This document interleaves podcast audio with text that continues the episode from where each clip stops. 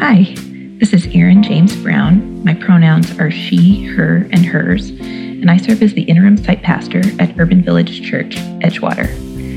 Urban Village Church does bold, inclusive, and relevant ministry for people who were traumatized by church, people who feel overchurched, and even the non churched folks. If you identify with any of these signifiers, we're so glad you're listening. Would you consider helping us continue this Jesus loving ministry in and across Chicago and over the internet? You can make a generous recurring gift by going to our website, urbanvillagechurch.org backslash give. And thanks for helping us with your ears, actions, and dollars to build up God's kingdom on earth as it is in heaven. And now, here's the latest sermon. Good morning, everybody. I'm Mike. I'm going to do your scripture reading this morning. You can follow along at the screen.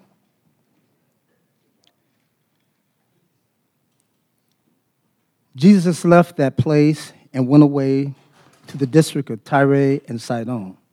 Uh, just then, a Canaanite woman from the region came out, started shouting, Have mercy on me, Lord, son of David. My daughter is tormented by a demon. But he did not answer her at all. And his disciples came and urged him, saying, Send her away for she keeps shouting after us. He answered, I was sent only to the lost sheep of the house of Israel. But she came and knelt before him, saying, Lord, help me. He answered, It is not fair to take the children's food and throw it to the dogs. She said, Yes, Lord, yet even the dogs eat the crumbs that fall from their master's table. Then Jesus answered her, Woman, Great is your faith. Let it be done for you as you wish. And her daughter was healed instantly. I read for you um, chapter 15, verses 21 through 28 of Matthew. May the Lord have a blessing in the reading of his word.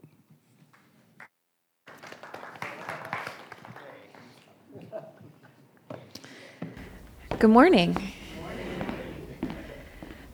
applause for scripture, especially weird, strange scripture, is always needed and recommended. Uh, my name is Erin James Brown. Uh, my pronouns are she, her, and hers, and I currently serve as the interim site pastor here at Urban Village Church, Edgewater. I'm so glad that you are here.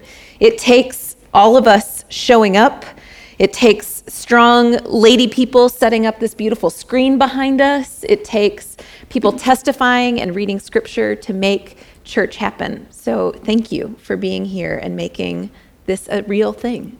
Will you pray with me? God of the sick, of the sick of being sick, and the hurting, and the hurt, and the outcast. God, your arms reach out to embrace, to heal and restore all those who call upon you. Teach us, God, as disciples of Jesus Christ, to so love this world so that your name may be known throughout the earth. It is the name and of, it is in the name of our brother and friend Jesus that we pray. Amen. So Jesus, I don't know if you've heard of him. Kind of a big deal. The new Moses, the teacher of teachers, the rabbi of rabbis, Jesus, Emmanuel, the God with us. He is the one who walks on water, feeds the thousands, heals the sick. This Jesus can do all the things, and he seems to miss an easy opportunity. Is this me? he seems to miss an easy opportunity for a quick and easy demon exorcism and then get the heck out of there. But instead, he sets up boundaries. I'm going to switch. Yeah. Instead, Jesus sets up boundaries, shuts down a woman full of hysterics, and moves along his merry way. This Canaanite woman, or some call her the Syrophoenician woman because of the area of Western Asia where she is from, this Canaanite woman approaches Jesus. She saw him and his crew marching along the road flocked by women and men searching and healing. And she doesn't just crawl her way forward. Instead, she begins at the back of the crowd hollering, Hey! Hey, Jesus! And while it is really easy to make a caricature of this woman, and it might seem easy to dismiss her as an emo- emotionally shooketh individual, make no mistake, brothers and sisters and gender nonconforming siblings. An angry, grieving woman is one of the most powerful forces in this world. Her daughter suffers from a demon. Often the depictions of demons, let's like, let's take a time out. Often the disp- uh, demons can distract us from what the character of the story actually represents. The story is not about demon possession, but about a family that has been put out and pushed out because of their daughter's incurable disease. So this mother has worked hard her whole life to pay medical bills that have led to no conclusion. Physicians and medicine people and mystics and snake oil salesmen have rolled their eyes at this woman's fear. Those in authority with medical training and those without have taken have not taken her concerns seriously and have dismissed her concerns for her daughter who continues to suffer. And at the end of her wits, this mother sees Jesus stomping down the road. She's done all the things. She's Googled all the things and WebMD'd all the things. And we know that's not helpful, but she is at the end of her rope. She's been turned away too many times in her late night panic calls when things seem the worst. And so, feeling a little bit reckless and a little bit hopeless, but still urgent, she pursues this one she has heard can heal. And she no longer feels shame. A, a grieving mother knows no shame, but can plead her case because she has pleaded it so often before. This is the only way she knows to be heard and noticed and received, to receive care for her family who so desperately needs it. And so she does yell. She is persistent, pushing her way to the front of the crowd. And the male disciples, they just roll their eyes as at her play acting and her performance of victimhood, and they disregard the, her remarks as ramblings of an overly emotional woman. And oh, brother, Jesus does not do much better. Instead, he mansplains to this woman with a sick, about her sick child with a riddle. And according to Matthew's gospel, Jesus came to teach the Jews about God's power to use the poor, to care for the unnoticed, and to reinterpret God's law to include the most disenfranchised. That's why Matthew's gospel begins with this boring genealogy. Have you ever read it? No, you haven't, because it's boring. It's this laundry list of the most questionable and disrespectful people who are related to and contributing to the life of Jesus, the God with us. This list includes women, women of ill repute, people of morally questionable character. So, Matthew's gospel from the very beginning is to remind Jewish people that their God has always found value in those seemingly unvaluable folks. So, it's weird then that Jesus forgets his message and snaps back at this non Jewish woman.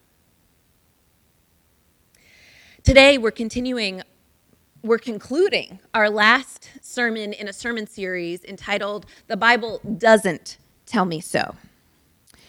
So, over the last five weeks, we've unpacked weird biblical facts or things that are totally not true and not found in the Bible, like cleanliness is next to godliness. Is that in the Bible?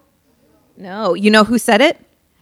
John Wesley, the founder of the United Methodist Church, loved to scrub himself clean and keep methods going. But that's not in the Bible. We're also unpacking weird, strange passages that cause us great concern or cause us to scratch our heads. And so this passage today is one of those latter. At Urban Village Church, every Sunday morning, we claim, you heard Jalen say it, we are inclusive. But our church, our God in flesh this morning, seems really exclusive.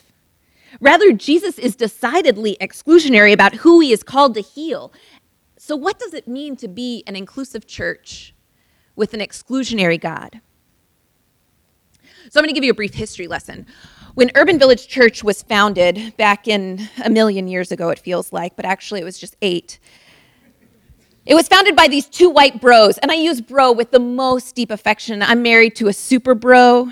So these two white bros found themselves with a bunch of money from their church bosses and this seed of an idea create a church that does what it says, actively invite people to experience God in the city and celebrate celebrate LGBTQ inclusion. Don't just hang out a rainbow flag, but party with it.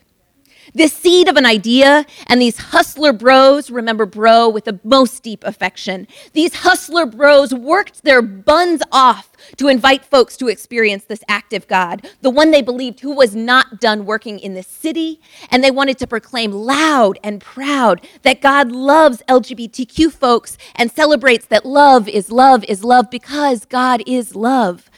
And so these super broy, punchy dudes grabbed this language of bold, inclusive, and relevant because they thought it might catch the eye of young folks to get people to stop and wonder, huh, can a church be bold? A faith community can include rather than exclude? Oh no, that's a lie because church is totally irrelevant. And so these words became the ethos of Urban Village Church as we expanded from the Loop to Wicker Park up to Edgewater, and then it like cruised all the way down Lakeshore Drive into Edge into Hyde Park Woodlawn, 60th and Dorchester. And that word inclusive is a hopeful aspiration, but it still causes some of us to cock our heads and wonder with doubt Am I included? Are we really inclusive? So, Urban Village Church exists to, just kidding, you don't have to finish that sentence, you already did it this morning, but it also exists to create community for queer folks, those committed to working for justice, including rooting out racism within ourselves and within our church. And this kind of inclusion, which is really radical, which we truly believe God has called us to, is actually not really inclusive of all folks. It's decidedly so. I don't know if you know this, but I receive emails throughout the week, way too many to respond to. I owe several of you many emails, but some of the emails I receive are talking about how my sermons are way too political and I talk about way too many things and I talk way too fast and we take too much of a stand on certain issues. And I do this all because, one, that's just who I am. I care passionately and deeply, and I will never stop talking fast no matter what you say. But we also believe that Jesus was very political. His life of baptizing all the poor and the sick, and those who were ugly, and those who were rich. He said all were equal in these waters of baptisms, and that was a political act and serving communion to all folks present. Jesus did this to those who hated him, those who would reject him, and those who loved him. And so when we do this here at Urban Village Church, we do it not for those who went through confirmation, not those who went through a class who vetted them to know that they know what we mean when we break the bread and share of the cup. No, we say this cup and this bread are for all of yous. And that is a decidedly political act. So there are plenty of faith communities out there that don't support queer congregants. And there are many faith communities out there that are on their journey to loving and fully celebrating queer congregants, but they still need to have a church vote, so they aren't fully open yet. So there are lots of places where people on their journey can find a home. But what we've decided here at Urban Village Church is we've decided we love queer people. Their bodies and their lives are beloved by God, and so we beloved all of us here. But I have to warn you justice is a slippery slope. Inclusion is a slippery slope. Once you start working towards inclusion and justice in your life, there are more and more places you will feel more challenged to be inclusive. For example, here at Urban Village Church Edgewater, we have a fully accessible building, and folks of different bodily abilities can move around in this space, and that is to be celebrated. But here at Urban Village Church Edgewater, we are not totally transgender inclusive. Instead of having labels on our bathroom doors out here on the side over here that clearly state anybody can go in here and do number one, number two, number six, it doesn't matter. There are still labels on these doors that cause people to wonder will they be kicked out of this public restroom? Will they be attacked? Or will they be given the side eye? And while I don't think any of you would do that, there's still that question if that label doesn't exist on the door. And that's just one example. There are undocumented siblings and formerly incarcerated people and battered and beaten by religious leaders in the past who are sitting in our chairs, leaning forward a little bit more, wondering if there will be a slip, trying to catch if, they, if a signal to see if they are unsafe. That's why inclusion and this word can be a difficult one to wrestle with. It's one we're constantly being pushed and pushed on and pushed towards. We are a community that welcomes all and actively tries to welcome folks who might not feel welcomed among us. That mostly we are welcoming to those who were used and abused and traumatized and disenchanted by church in the past. So, inclusion is, yes, a simple word that continues to challenge us to seek where God is moving and calling us to open our arms of embrace even wider and to restore justice for all and find belovedness in all. But oh, Jesus, what the heaven is Jesus doing in this passage? Because he dismisses this shouting woman. And maybe to his credit, he's like singularly focused. He does this Ron Swanson type of thing. Do you know Ron Swanson from Parks and Recreation, yours and mine favorite TV show? Ron Swanson says never half acts two things, but whole acts one thing. And maybe that's what Jesus is doing whole acting one thing. And that's why he leaves the sick mother out. She is silenced by the disciples, pushed aside by Jesus, this unmovable God. And yet, as followers of Jesus, we also learn to read in between the lines and look for the other followers in the story. And this woman does not despair. Because this is not her first rodeo. This is not the first time she's been rejected. Actually, she has learned what it means to stand up and scream for and demand justice. For her, the woman has spent all of her money searching for cures for her defenseless babe. This woman has spent her late nights staring over the bedside and early mornings wringing her hands, hoping for a fever to break, a breakthrough, a helpful lead to a solution for her daughter's illness. So this woman gives zero forks. And with the fierceness of the parent, she does not back down. She demands to be included in a miracle. And so our immovable God is moved. Our unchangeable God changes God's mind. Because this woman demands Jesus stop the parade, stop this charade of justice, and really serve the hurting, the poor in spirit, and the little hope left but in urgent need of something to hope for. And so she reminds us that not all will be included. Even the most aspirational, Jesus loving spaces will still have to push and be pushed. And so she acts as a vanguard for us to follow. People will try to shut you up, but you keep shouting. The God of might might fail to listen. And that means we keep shouting and protesting and praying and calling.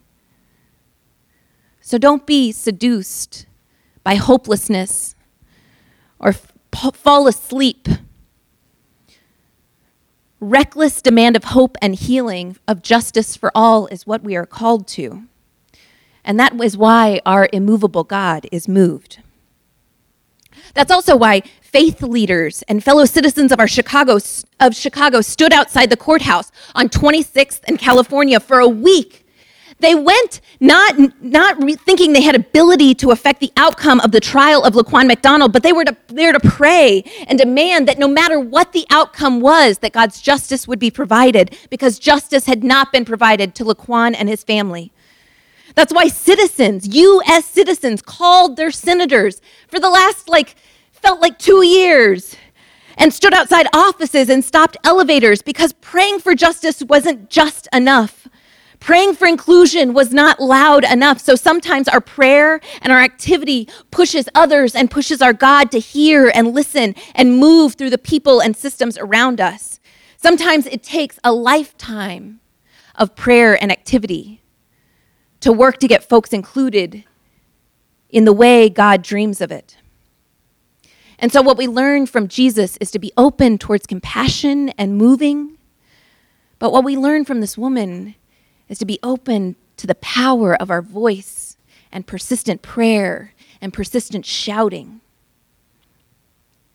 Because it takes a lifetime and generations of persistence to make change happen. Like Rosa Parks, we are not just tired and looking for a seat on the bus, but we have worked our whole dang lives working for rape crisis victims and working for justice of underrepresented communities.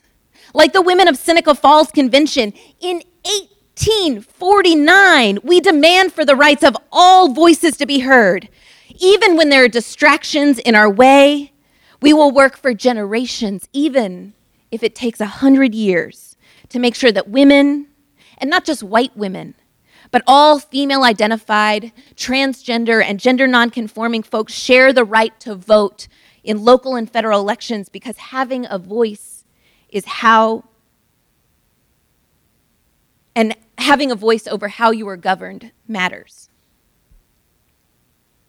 So, yes, we serve an powerful, great God who is able to listen and hear. We serve a powerful and great God who uses our collective voice and collective action and our earnestness and our seemingly aggressive, overly joyful welcome to continue pressing and pushing that moral arc of the universe until God's justice the justice that even Jesus, the God with us, needs reminding of and demanding from sometimes. And so, church, will you pray with me? And we're going to do something a little weird. I invite you to use your body in this prayer. Maybe you have really excellent lipstick on this morning. Maybe you have like kind of shady lipstick on, like I do.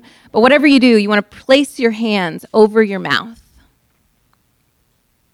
This is a posture of bringing our body and our mouths and our voices to God. And I invite you, church, to either flutter your eyes closed or find a spot in order to rest your attention. We are offering up ourselves. God, make us instruments of your justice. Give us clear voices to speak up. Give us lips that do not tire, but continue to be stretched. When others try to shut us up and prevent us from reaching your ears, give us no shame, God, to demand your hope for this world. And so, friends, I invite you to take your hands and place them over your heart. This is a posture of devotion because we believe, God, that you are so powerful and also can be moved to compassion, are so empathetic and not filled with apathy. We are yours, God. We are your people. We are yours. We are yours. We are yours. It's in Jesus' name that we pray. Amen.